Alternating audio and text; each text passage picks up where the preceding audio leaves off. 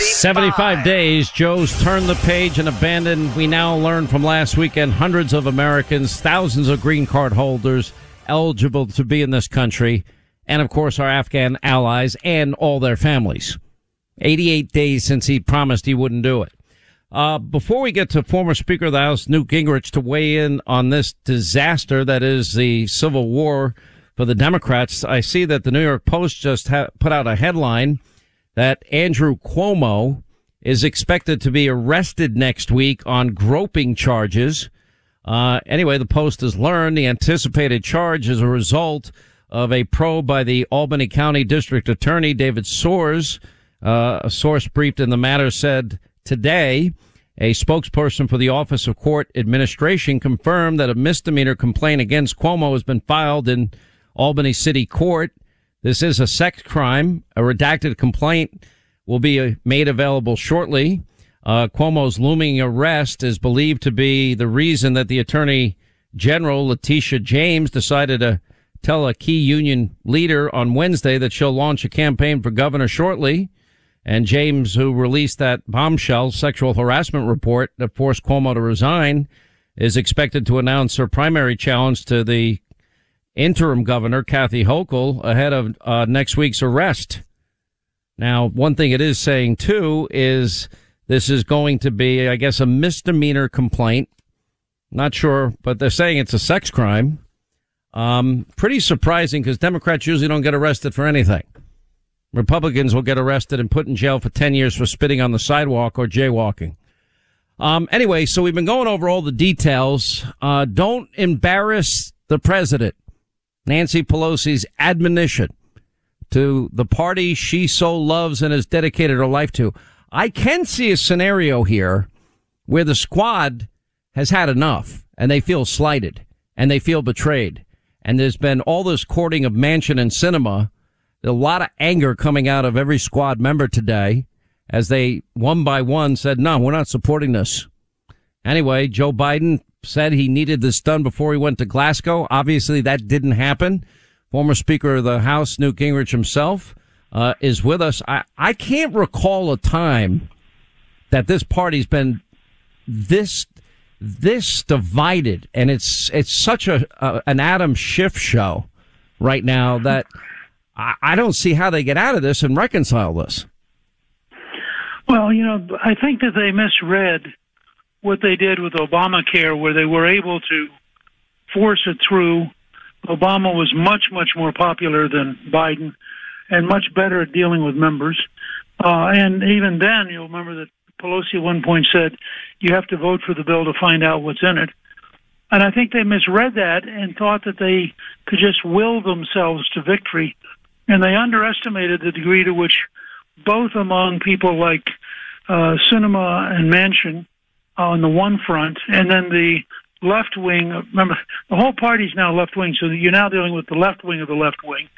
Uh, are really angry and are really not willing to back down. And I think what you have is a whole bunch of people now saying, "Look, I'd, I'd rather sink the party than give up on my values and my beliefs, and it ain't my problem." Uh, and I think uh, but you see, let me, let me ask you this question because you understand the base of the Democratic Party now. It's almost the entire party. I mean, I really have a hard time characterizing Sinema and Manchin as moderates because they're not. Um, no. I mean, but, they but are progressives. What? Well, I would I would say that Sinema and, and Manchin are are liberals, and that the they're not natural big government socialists whereas virtually the entire party now is. Um, when you look at uh, in the House, the, the cross pressures are now enormous because everybody in the House is up for reelection. A lot of them come from districts where they're just going to get killed if they keep going down this road of left wing thinking. Um, the, the very fact that in the last few days they've been circulating ideas for tax increases that verge on insane um, means if you're if you're a normal member and you're having to go home and, and explain to your friends and your neighbors, you know, you're you're just thinking this is all crazy, and then you have Biden go on a CNN town hall meeting and do such a terrible job that people are cringing. So he he doesn't have, you know, he's not bringing to the presidency the kind of psychological weight that you normally expect. And I think him going up to the House, you know, to talk to them is not particularly effective. And I think that uh, the the argument he's using, which is I need this so I can go to Europe. By the way, going to Europe to a meeting which the Chinese are refusing to participate in. So the the largest provider of carbon in the atmosphere, which is China, is saying to the whole worldwide green group, uh, we're, we're, we're so not going to be you guys because we're about to build a whole bunch of new coal burning electric plants. We're not even going to show up. And I think that sort of further undermines Biden's ability to say, oh, this is really important. Because if you have any common sense at all, you know it's baloney. It's not important. So what's really going to go on here? Because I've always said that Pelosi's speaker in name only and that the real speakers, Congresswoman Alexandria Ocasio Cortez. Now, it was interesting yesterday. I had some doubts about whether or not the squad would, would challenge this because they had been awfully quiet. And most of the courting by Schumer, Pelosi, and Biden had been with Manchin and Sinema. And I know there have been meetings with the Progressive Caucus, but it seemed that the, the pressure point was really being brought to bear on those two and that they were getting all of the special treatment and the progressives pretty much. I mean, this was supposed to be a 3.5 trillion mon- monstrosity. Manchin's still locked into only 1.5 trillion and they still can't figure out how to pay for it. It looks like Medicare expansion, all these other lofty socialist redistribution, new Green Deal socialism plans are laid to, to waste here. I mean, is there a possibility that, that Pelosi gets thrown out as speaker over this or what? No, I, I don't think so. I mean, uh, remember she, she can have a vast majority of the caucus vote with her and still lose.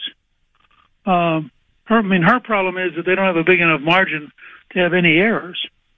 And yeah, but you know, by the way, and that, you, I'll tell you what scares me is weak Republicans.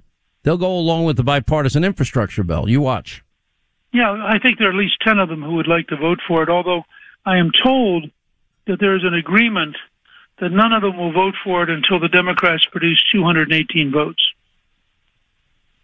Now, well, I, I, I'm not sure. Look, I know how these games are played in Washington, and you know, whipping votes is a profession actually, and you have a person that does it. But the right. reality is, uh, there's there's no there was no reason for McConnell to cave on the debt ceiling. There's no reason for Rep- Republicans to bail out the Democrats when they're collapsing. That's just bad, dumb politics.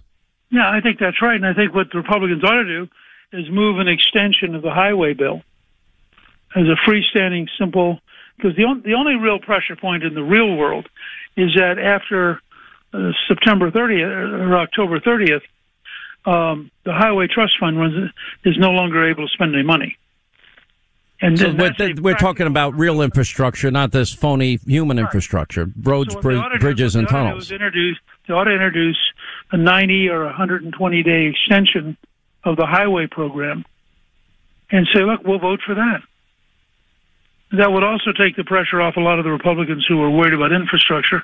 Because, of course, a large part of the Democrats' so called infrastructure bill isn't infrastructure, it's just pork. No, that's a good point. Um, by the way, I was thinking about this when you were on the program the other night. I'm thinking, you know I've known you for 31 years? I met you in 1990. Yep. I, and that was the first time I interviewed you, you were, 31 you years ago. You were a mere child at the time. so were you. Your hair was actually a little darker too, just like mine was. Oh man, it's been a it's been a long run, and there've been a lot of things happening. Well, I and I think so, I think we're only partway there. We're going to have a long run ahead of us. I think. Uh, listen, stay healthy. That's I work out like a maniac now, and I'm even eating like vegetables for the first time in my life, and I don't love them, uh, but I'm eating them anyway. Uh, I I really am. That's I'm not even joking. That's All right, good. let me let me no, go back good. to this. So right. the Republican Party now is, I think, at a tipping point. point, and this is you you coming out with this book soon called Beyond Biden. We're going to need a right. Plan B, a Beyond Biden. One of the ideas that I've heard you floating on, I don't know if it's in the book because I haven't got my early copy yet, but hopefully you'll send me the tra- the manuscript. No, you should have it. Okay, so the the most important question is you have been talking about a new contract with America. Yep. Now I have my ideas, but I want yours first. Well, I, look, I just think it, I'm just offering generalizations right now. I think part of it is we ought to go back to uh, being for a balanced budget. Uh, we ought to be for for replacing virtually all the dependency programs with work and getting people back in the habit of going to work. Uh, I think that we uh, should uh, really dramatically shift power back to you, the consumer, when you're a patient, so you know what something's going to cost and what your choices are. Uh, so there are a number of, of steps like that I would take, but but I I'm I'm going to I think this is something people ought to talk about. We didn't you know we didn't just jump up one morning and have a contract with America. We worked for months, listened to all of our members, and I, I, I need to correct the record. You actually you actually worked for years because you did a whole series on renewing American civilization. That that was over a period of years. Well, that's that's true. I mean, if you go back to that part of it, but even the contract itself, we worked on for a long stretch. And I would, what I will am going to do is is starting in January, I'm going to urge the Republicans go back home and ask your citizens what they think ought to be in a contract, and let's have a grassroots up contract, not a Washington down contract, and let's see what the American people say. Um, Liberty, freedom, capitalism, our Constitution low taxes, right. limited government, less bureaucracy, school choice, law and order, so people can be safe I and secure. Right. Constitutionalists right. on the bench, free market solutions for healthcare, protect pre-existing conditions. Uh, then it then it gets even simpler. Then it secure your borders. Uh, that's easy to do. We know how to do it. Uh, that would include energy independence. That would include peace through strength and free and fair trade. What am I missing? I don't know. That's why I think we ought to go to the American people. I mean, I, I think they're going to tell me where I'm wrong. I got it. yeah, oh, Hannity. Or, or they're going to tell no, or they're going to tell you what you've missed. That's it true. It may not be a question about being wrong. It may be just, you know, um, you got 335 million people out there who have ideas, who who feel like Washington never listens to them, and who are kind of sick of uh, the politicians and the news media lecturing them. And I think if, if the Republicans had the had the nerve, uh, both the incumbents and the candidates, to go out and spend about 60 days actually having town hall meetings and just listening, don't don't don't render judgment, just take notes. Let them tell you for a change what they want, and let's see how what bubbles up. You know, the one thing Donald Trump did not get enough credit for, and we now see the the necessity of energy independence. Reminds me of your yep. your plan years ago. You launched it on this program. Drill That's here, right. drill now, save save money, pay less. Yep, pay less. Now, uh, we had about we had about a million six hundred thousand people sign a petition online. We wrote a book called Gasoline at two fifty a gallon. Obama attacked me and said it's impossible that you, you, this is just a fraud. And of course, gasoline dropped because once you start encouraging energy production, this country is the richest country in the world in energy. I uh, want to let people just... know, uh, and and that's important. But I want to tell people your book is out next Tuesday. If you want a first edition copy, you can go to Amazon.com. We'll put a link up on Hannity.com. It's called Beyond Biden, and the time is really it couldn't be any more crucial um, because we need to start thinking beyond Biden. Uh, Mr. Speaker, right. thank you as always. 800 941 Sean is our number.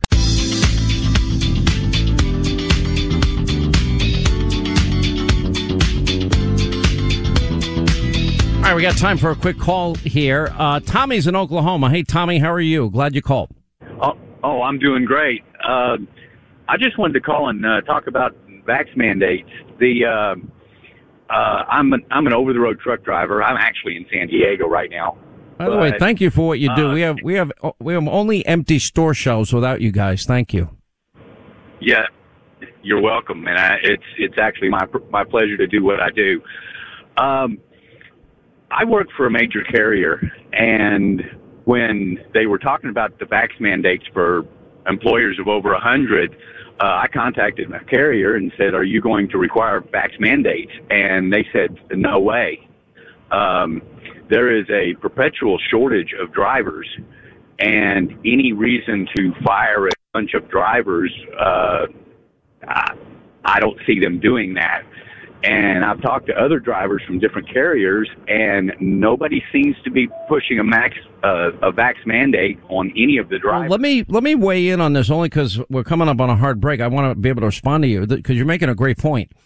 Every trucker I know, and I have friends in the trucking business, and the the the things that entice great drivers like yourself are they don't want a vax mandate. They've made up their mind. Um, it's not a debate about vax, don't vax. They've made up their mind. Just like firemen, policemen, teachers, military, uh, and nurses, etc. They've all made up their minds.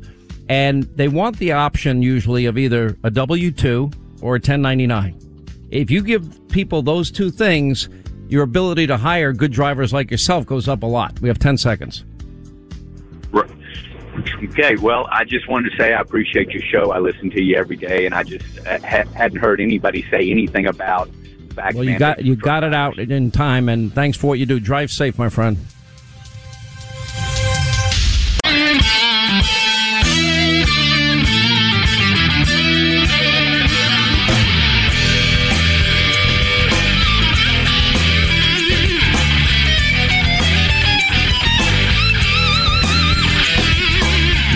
To check in as soon as you get to your car after work for breaking information you need to know about. This is the Sean Hannity Show. All right, 25 now till the top of the hour. We're five days away from this gubernatorial, well, two gubernatorial elections we're following, one in New Jersey. I mean, it's even tighter in New Jersey than I thought it would get. We'll have to wait and see what happens. Maybe Project Veritas in their video of of Governor Murphy and his planned vaccine mandate uh, that he's saving until after the election. It'll have an impact in the final moments. I could tell you the vaccine mandate going to New York City, as I mentioned earlier in the program today, it is going to be an unmitigated disaster. 37% of cops and 35% of firemen uh, are not going along with the mandate. What are they going to do? They're going to fire them? What what happens when there's there's a fire anywhere in the New York City area? What's going to happen when lawlessness breaks out, which it will? Are they going to say, "Oh, you can come back tonight for the, for riot control"? Although I guess you're not allowed to call a riot a riot anymore, but that's a different issue for a different day. Um, anyway, so we, we're watching this all very closely, and there's a lot to to break down here. But a big part of where people's minds are, especially when it comes to McAuliffe, is you, you've got him trying to bring in everybody because he can't carry the state himself. And then everybody he's bringing in is messing up. The latest one was Joe Biden himself mumbling, bumbling, stumbling, you know, couldn't even get 2,000 people to show up. You know, look at a Trump rally, you have 40,000 people in the overflow area. It's unbelievable.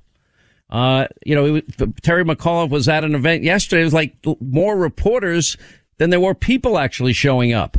And then they bring in Barack Obama and then he's just saying, Oh, this, this idea, this, this social issue of, of parents having a say in their kids' education. That's the total BS. Dismissing parents. No, parents want a role in their kids' education.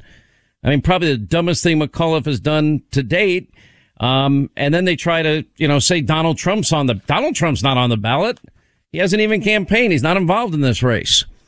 Uh, but if you look at it, then McAuliffe gets caught spending nearly a hundred grand advertising fake news websites on Facebook during the gubernatorial campaign. People are paying attention to his his remarks about kids and school and, and teaching, etc. And stupidly, McAuliffe has doubled down, telling Virginia parents that their concerns are aren't just a divisive are just a divisive Youngkin campaign tactic. No, and a lot of people are, are pretty angry about this because Virginia parents, speaking to Fox News, condemned the recent comments by Terry McAuliffe and by Barack Obama as insulting and dismissive. They're pissed off. It's not a divisive tactic when it comes to their kids. And then McAuliffe continuing to smear parents and saying that, well, if you're against CRT, that's a racist dog whistle. Okay, how's that going to go over five days from now?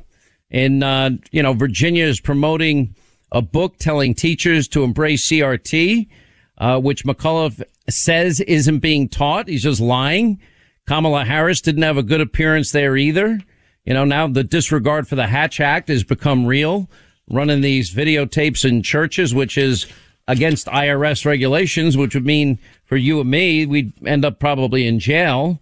Um, you've got the president's approval rating in the mid 30s now, but there's nothing going right in on any level of this campaign. McAuliffe, the one Fox News story is that literally there were more people that showed up from the press than than to see Terry McAuliffe, and there's not big crowds even going out for the biggest names in the Democratic Party.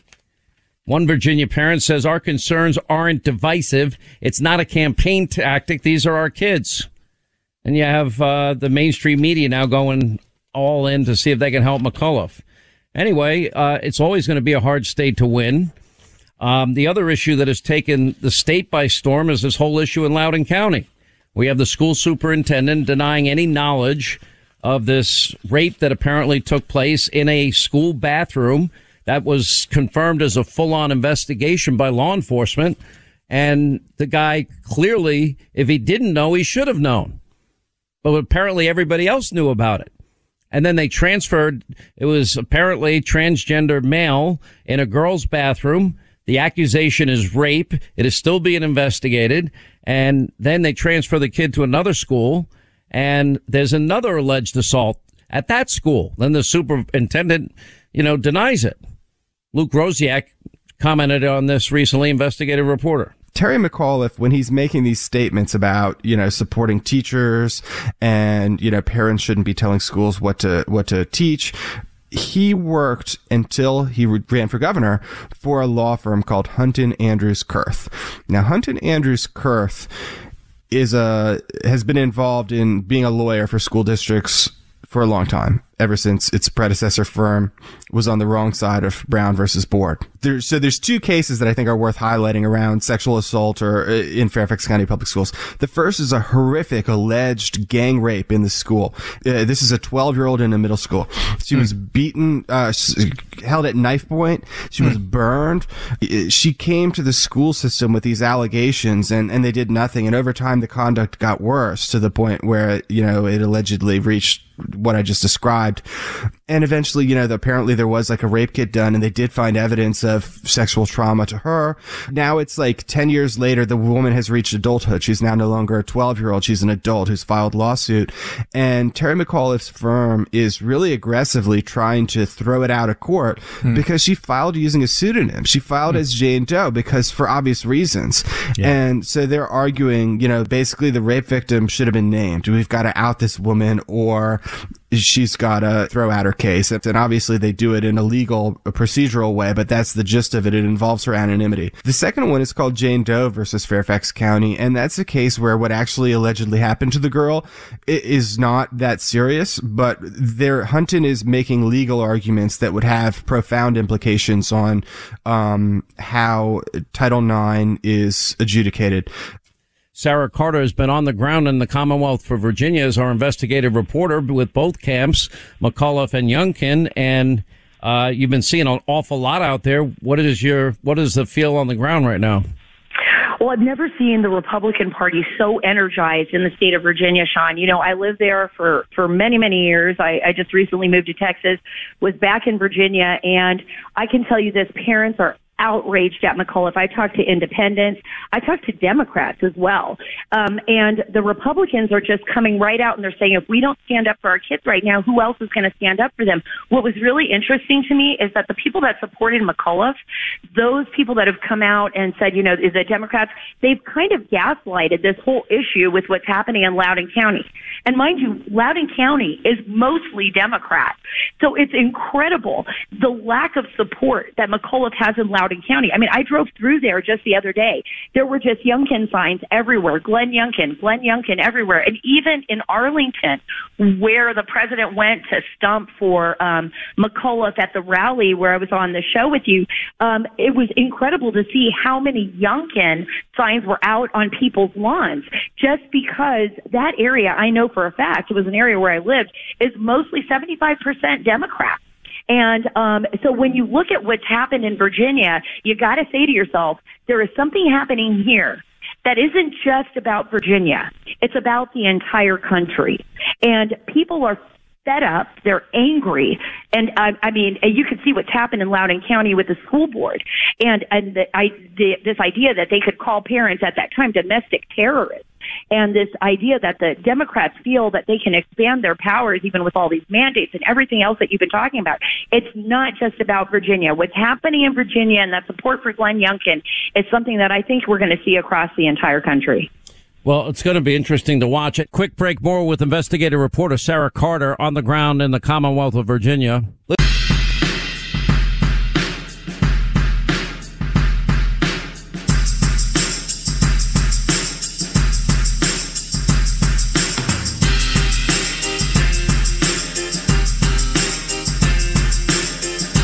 All right, we continue now with investigative reporter in the Commonwealth of Virginia covering this governor's race. Uh, Sara Carter is with us. Youngkin's been running a pretty steady campaign, and that is that he's getting big crowds. He's got a lot of enthusiasm. What do early voting numbers show in the Commonwealth of Virginia, Sara? Well, right now they're neck and neck. I know that the last Suffolk County poll shows them in a dead heat.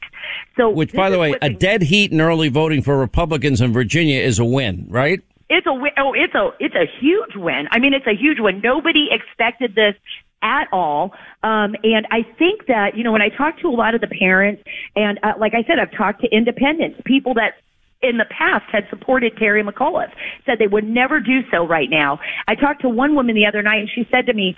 It was just really fascinating. She said, you know what? This is the first time that I feel an energy in our state that goes far beyond just politics. This is about people taking their independence back, people taking the state back, people telling the government, hey, wait a minute, stop. We're the ones in charge. You're not in charge here. You're working for us.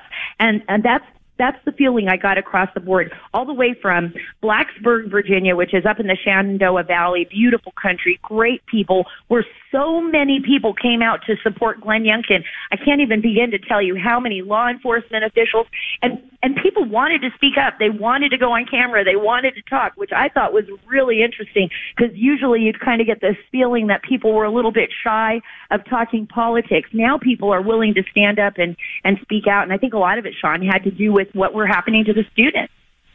Yeah, I mean, it's, I think a lot of it, every parent has a right to be. And then you have the moment, though, where the superintendent, I mean, is there any doubt in anybody's mind that he knew this really happened and just denied it?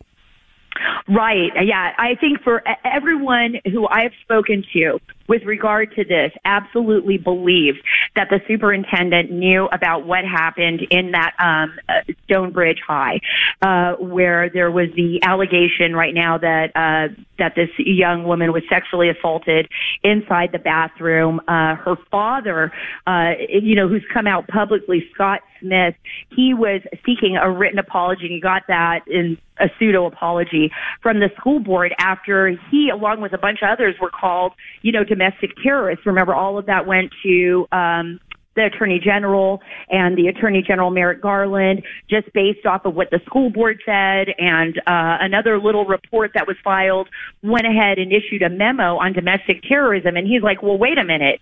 I just wanted to speak about what happened to my daughter.